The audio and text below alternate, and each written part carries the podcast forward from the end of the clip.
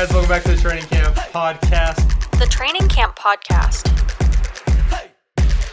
I got a new chair. with a multitude of guests, Can't say he's wrong, am I right?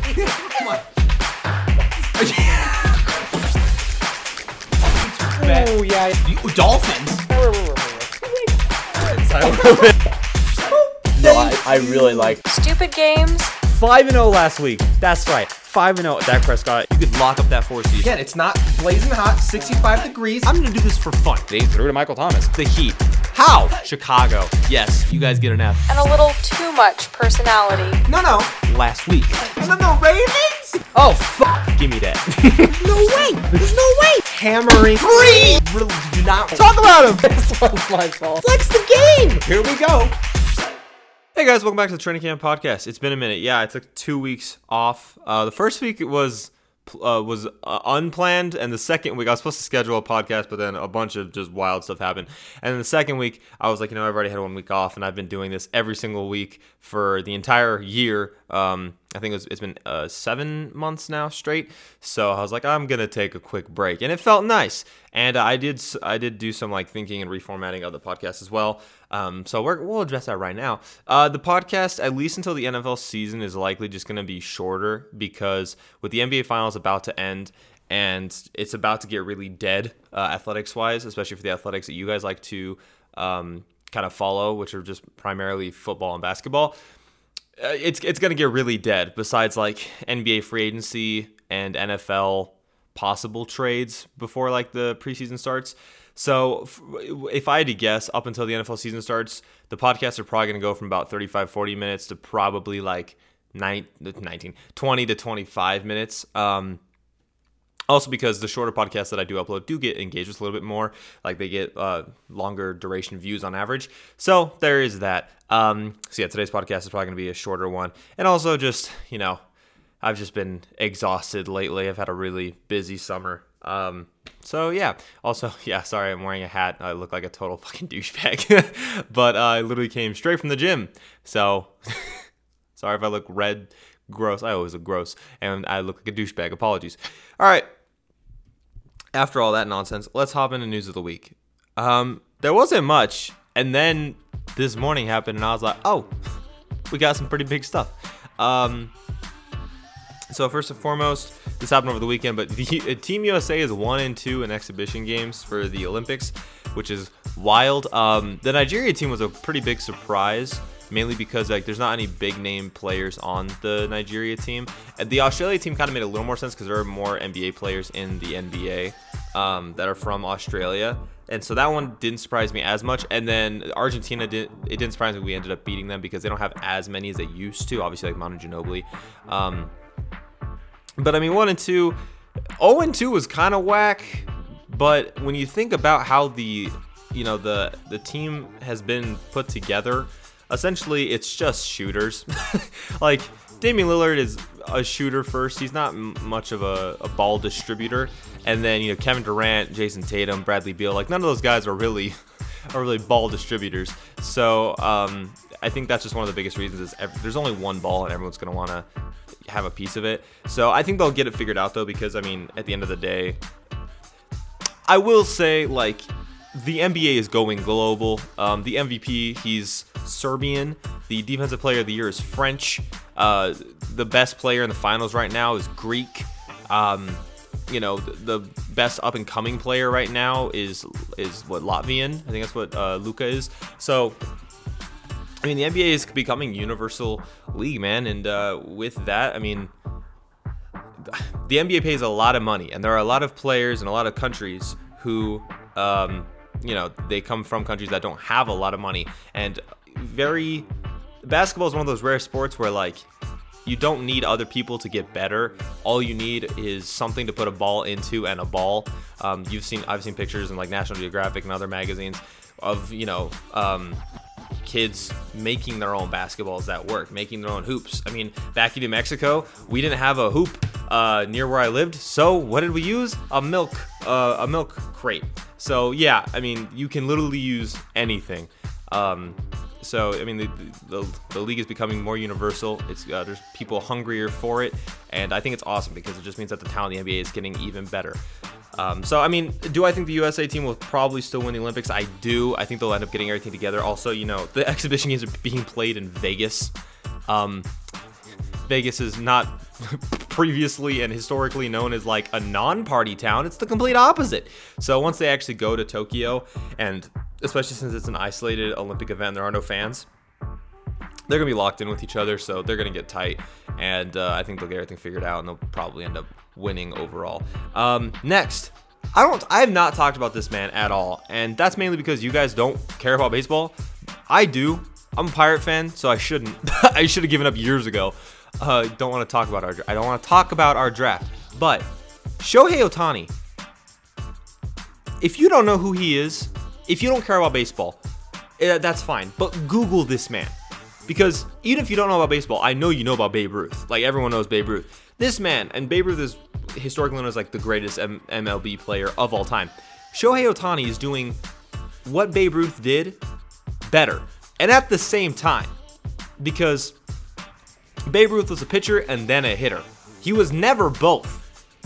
Shohei is literally both. It's JP. This is crazy. JP, this is actually wild. you are actually keeping the streak alive. This is crazy. Hold on.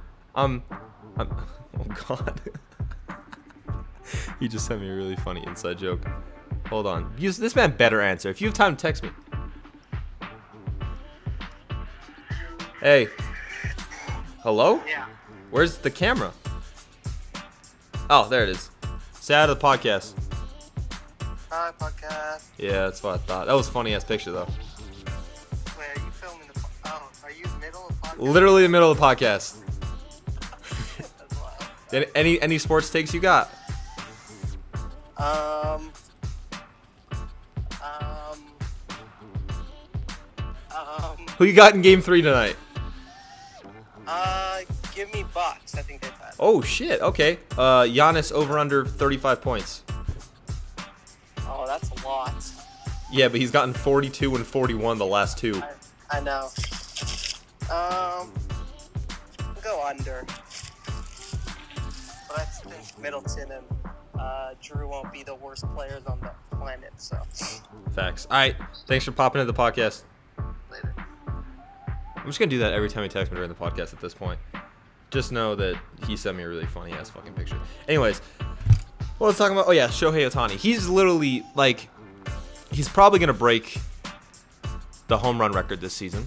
If he doesn't, then no, he's not. If it's not that he's not like, it's not that he might break it. Either he's going to break it like barely, or he's gonna fucking shatter it. This dude is the future of the MLB, and honestly, I think he might save the MLB overall. I mean, there's the whole issue with pitching substances and whatnot, but Shohei Ohtani might be the one guy who saves MLB, and not just. I think one of the things that's awesome about Shohei too is he's not an American player, which opens. I mean, the MLB is uh, like baseball in general is actually a pretty well worldwide known sport, but since it doesn't have like a media following, people don't really know that. But I mean, it's a pretty big sport. If you look especially at Korea, uh, Puerto Rico, the Dominican Republic, um, like they have really big leagues down there, and so Shohei doing this is awesome for the sport. I really hope it grows baseball because I think baseball is one of the funnest sports to follow, but a lot of people it's just too much or it's just too boring for them.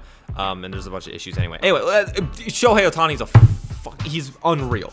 Um, next, this happened this morning. So when I was talking about like news came up today, this is what I was talking about. Uh, Sherman, Richard Sherman. I'm just gonna read what this says. Richard Sherman in custody after in incident at in-laws home and car accident. So uh, it sounds like Richard Sherman will be facing like multiple charges, um, including one for burglary um, at his in-laws' house. Uh, I think it was his wife's parents' house. So I I I mean, does that mean he's probably not going to play in the NFL this season? I I don't know. I don't. It's very odd too because this is very unlike Richard Sherman. Richard Sherman's like one of the most respectable and like I mean, yeah, he had that whole stupid interview after the Crabtree breakup in the 49ers Seahawks NFC Championship, but like super smart dude. He's pretty flown under the radar, especially like the last five years for just like ego reasons. Like he doesn't really have a huge ego anymore.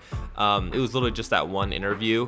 Uh, he's a good guy. He's one of the best corners of the last decade. So this really came to me as a surprise. Um, I, I'm just really curious of like what's gonna happen from this because I mean he's already been a free agent for so long already. Like, does this just completely, you know, X him out from teams that wanted him? Um, I know that teams that were interested were uh, the Jets because Salah's there. The Niners were interested in bringing him back. The Seahawks were interested in bringing him back, and I heard the Steelers were also interested in bringing him to mentor the younger players. So like, I'm just curious which of those. The only team I could see probably bringing him back or just re- or signing him in general. Really during the podcast, bro? So loud. Um, is the Niners because they know him uh, and like more familiar with the recent versions of him. So th- that's just crazy. Uh, I never would have expected that. Uh, lastly, Kawhi went uh, ACL surgery to repair a partially torn ACL. Yeah, yeah, I kind of figured when I saw him land and it was like a basically a no contact injury. I was like, yeah, this is definitely ACL. Good thing it wasn't torn. Um, but you could tell that the Clippers were trying to hide the fact that it was partially torn. There was like, ah, he, because I think the the mentality was like, he'll be back for the finals if they make it. And it's like, will he?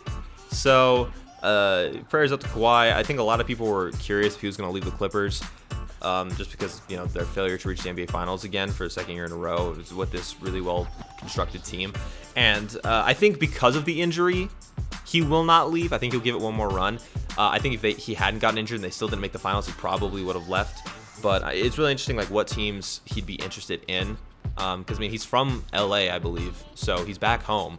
Um, I, I, there's also, I mean, I was gonna say there's only a couple fits, but I mean, honestly, any team could benefit from having Kawhi. It's just you don't have Kawhi for 82 games; you only have him for 50 to 60 because of load management. But prayers up to Kawhi. Okay, we are gonna talk about Bucks and Suns, but that's gonna be later. I'm gonna talk about Big Ben because I'm upset. Now, f- full transparency for all the new people on the on the channel, I am a Steelers fan. Uh, family from Pittsburgh, family uh, ties to the franchise. My uh, grandfather worked for him, and and uh, so Big Ben reports have come out that he's lost a lot of weight, and he's working out like daily, and his diet is quote unquote stricter than Brady's. And like when I first saw this, I was like, that's awesome. Because, you know, the meme about Ben has been like, oh, he does a one yoga session and then eats one less burger a summer, and that's considered his diet. Oh God, voice crack.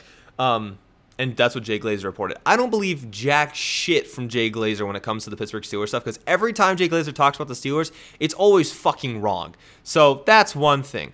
Um, secondly, after I had seen this come out, I was like, cool. People are finally gonna give Ben his praise because you know everyone's always been like, oh, Ben doesn't work out. Um, he needs to take care, better care of his shape. He's not responsible. Blah blah blah blah.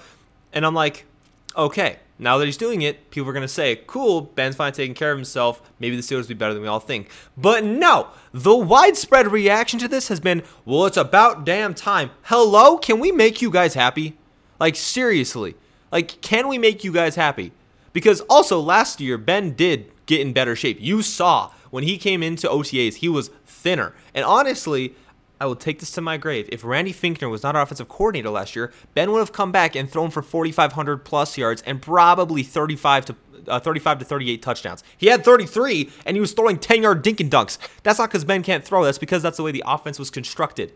Anyways, Ben came into the season last year like 25 pounds less, and the funny thing was he didn't run as much. I think it's probably because he was worried about re-injuring his elbow. This season, with another another year of uh, post-surgery time and he, and uh, recovery time for his elbow, and with more weight loss, which is likely not just weight loss, it's probably muscle building as well because he has NFL trainers around him all the time, and they they know Ben's playstyle. They know he's big. They know he that he has somewhat mobility to him. If you didn't know, he runs a faster 40 than Josh Allen. Yes, that's true. Um, and he also uh, is one of the most important things about him is his arm strength. So when they say losing weight, that doesn't just mean he's losing like muscle. He's probably losing a lot of fat, but also building muscle. If if he's lost 25 pounds, honestly, when an NFL player loses 25 pounds, that's usually like a month's worth. If Ben's done that in the last three months, it's probably lost 25 pounds, but also gained like 10 or 15 pounds of muscle, if I had to guess. I'm just really upset that there's this double standard, especially when it comes to Ben, where it's like, he doesn't work out. He should be taking care of his body. And he finally does the past two seasons. well, it's about time he's only 37. Don't you think it's kind of like amazing and kind of like you want to look up to the fact that he's 36 and 37 now he's changing his body like he could have ben could have easily been like you know what i've been doing the same thing every single year I've thrown for 5,000 yards. I've been the passing leader for the NFL. I've won. I've been to three Super Bowls. I've won two. I don't need to change my regimen. But the fact that he is trying to keep up with the times. I mean, people will will. I don't want to say that. I don't want to say C R U C F C I F Y.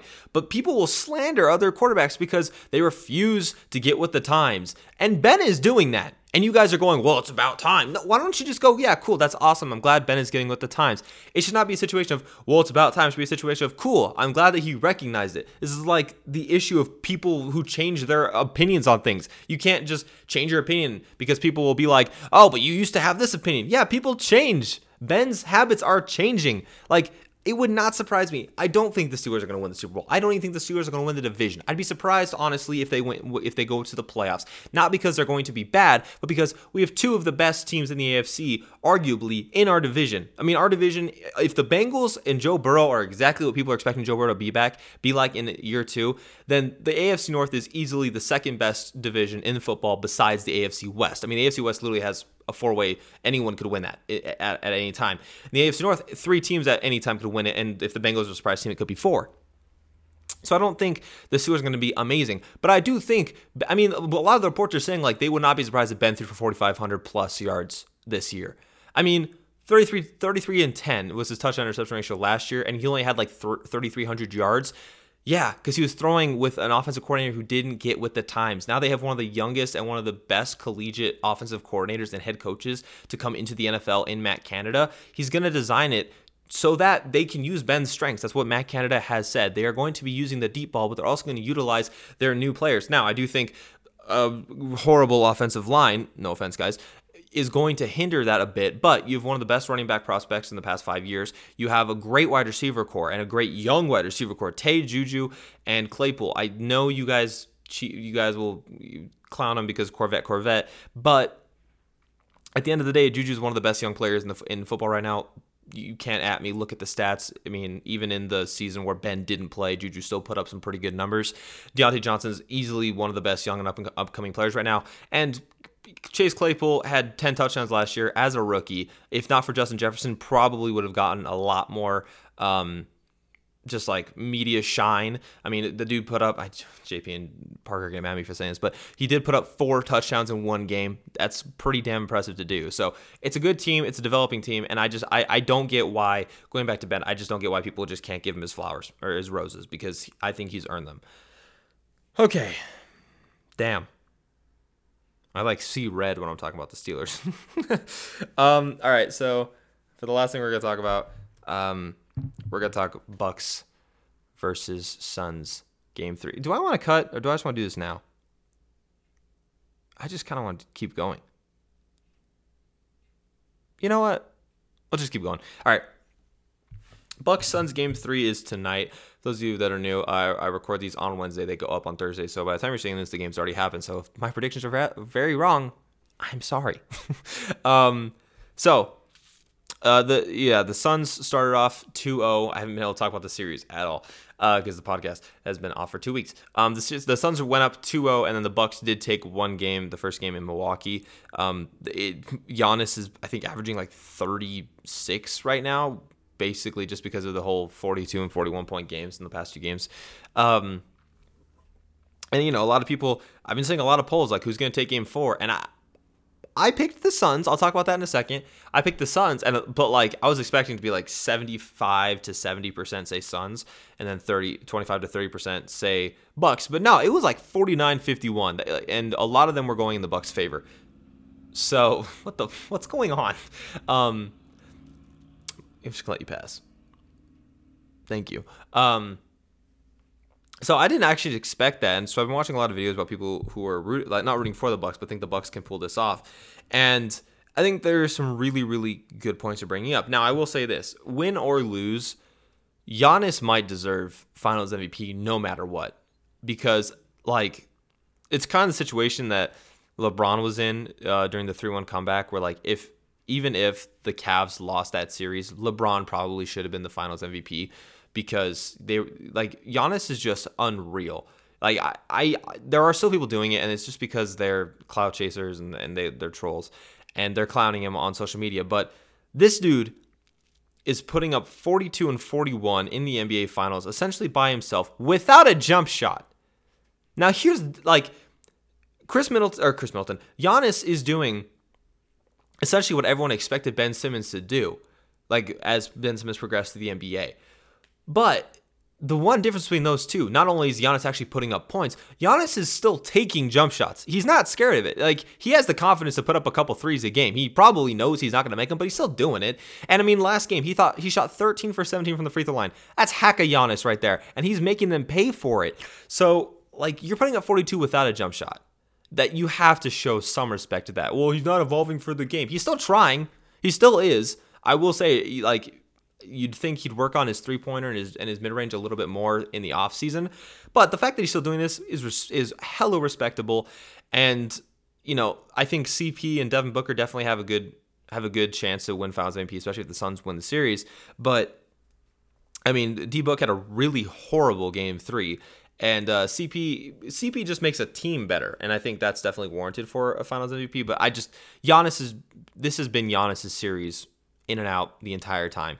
Um, I think another really thing that's important. We're just gonna stick with the Bucks for this first part. I think if the Bucks do want to win Game Three and possibly just the series in general, the biggest key for them is not only just like JP said, uh, Khris Middleton and Jrue Holiday making their shots. Because I saw a stat where like when Khris Middleton shoots uh, forty uh, percent from three in the playoffs, the Bucks are undefeated or something like that. And it's like, yeah, that probably makes sense, but not only like do those two need to really get their, their shot hit their shots, but I think Bobby Portis is one of the most important players in this series. He's like because he I think him coming off the bench is good because it gives them a little spark off the bench, but also just defensively and offensively, he's very underrated. I mean, he was one of the, he was supposed to be one of the best young players a couple years or whenever he got drafted, and he didn't really meet expectations in Chicago, and he ever since you know before he got to Milwaukee, he's he's he's been disappointing for the most part, but in Milwaukee, especially in the playoffs, like when I was talking to Kylie about the Bucks early into the playoffs, I was like, I think one of the most important things for them, especially like if they have to play the Sixers or the Nets, is going to be Brook Lopez because he has size and he can shoot. Brook Lopez has been pretty damn disappointing. Bobby Portis, on the other hand, who I did not expect to be this good, has been the complete opposite. He's been what I thought Brook Lopez should have been, which is a defensive un, uh, uh, I mean, Brook Lopez has been a defensive liability, but like a defensive anchor for the Bucks, especially for the second unit, and also an offensive spark, not only for himself but for his teammates. And I think, especially for end of game scenarios, they can just bring him in along with Giannis to get, a good defensive stop. I mean, him, Jrue, and Giannis alone is a really good trifecta when it comes to defensive play. And I mean, Khris Middleton's not the worst defender, but those three essentially are going to really, really help your team. So I think I think Bobby Portis is one of the most important factors for this series, and it's also just how Mike Budenholzer. I mean, actually, for being real, Mike Budenholzer is probably the most important.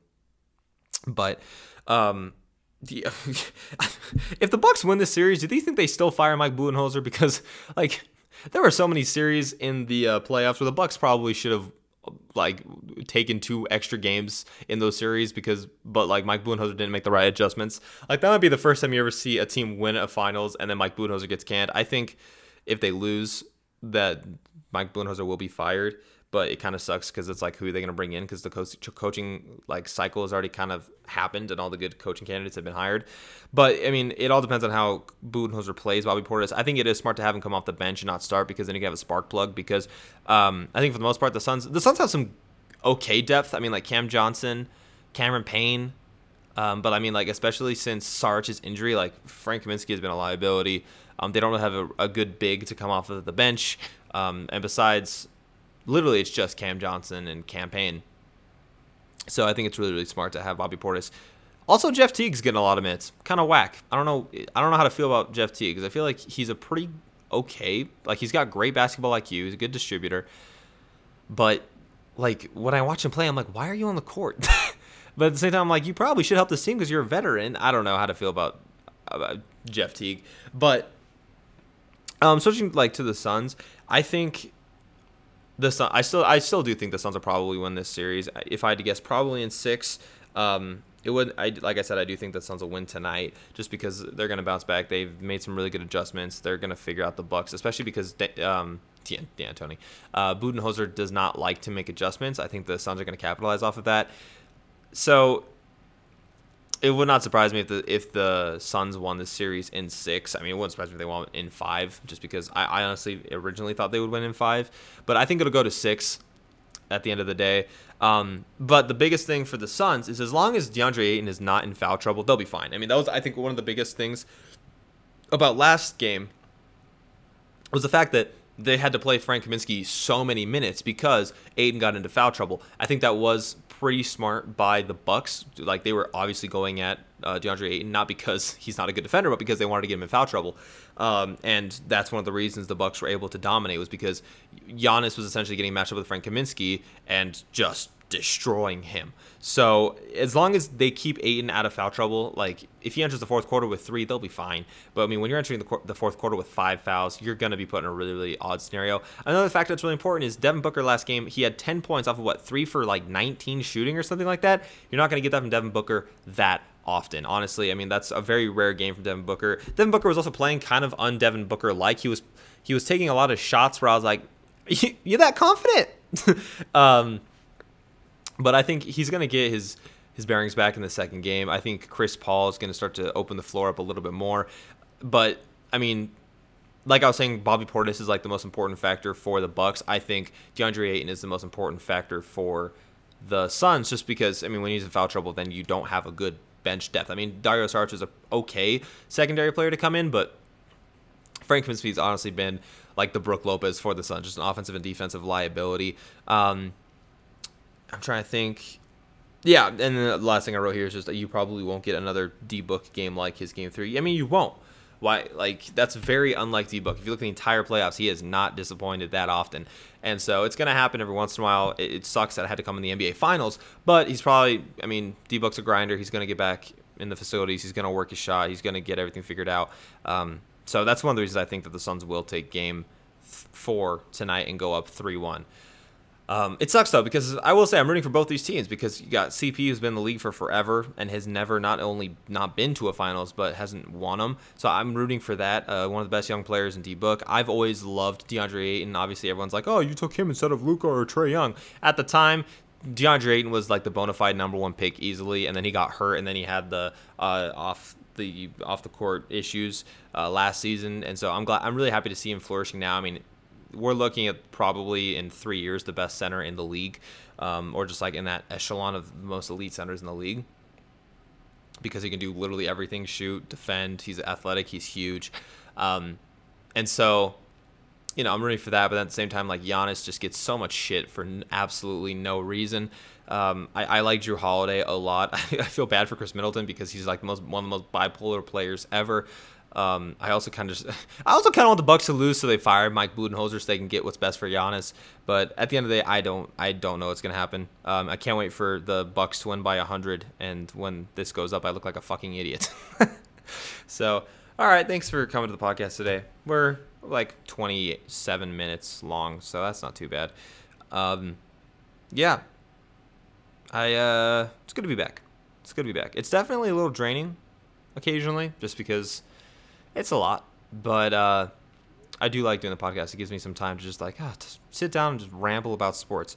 I'm gonna start trying to get guests on. It's the summer, so everyone's kind of doing their own thing, whether it's working or vacations. Um, so you know, obviously, it's been kind of hard to get guests on lately, but especially when the season comes nearer, we will be getting more guests on. Also, the channel has been doing really well lately. So, especially when Madden 22 comes out, um, I might be doing 2K22. I don't know. I gotta get a PS5 first because holy crap, is it impossible to get one? Literally impossible. I work Graves, okay, so I'm awake from 9 p.m. to 7:30 a.m. I'm awake when like you'd think a 2:30 a.m., 3 a.m. drop would happen, and I just can't cop one. It's wild. Amazon did screw me when they they initially dropped the uh, pre-orders for the PS5. I landed the digital edition, and then uh, as they were putting out for delivery, it said oops, your package has been misplaced. We will refund you. I just think they didn't have enough and they just acted like they lost my package.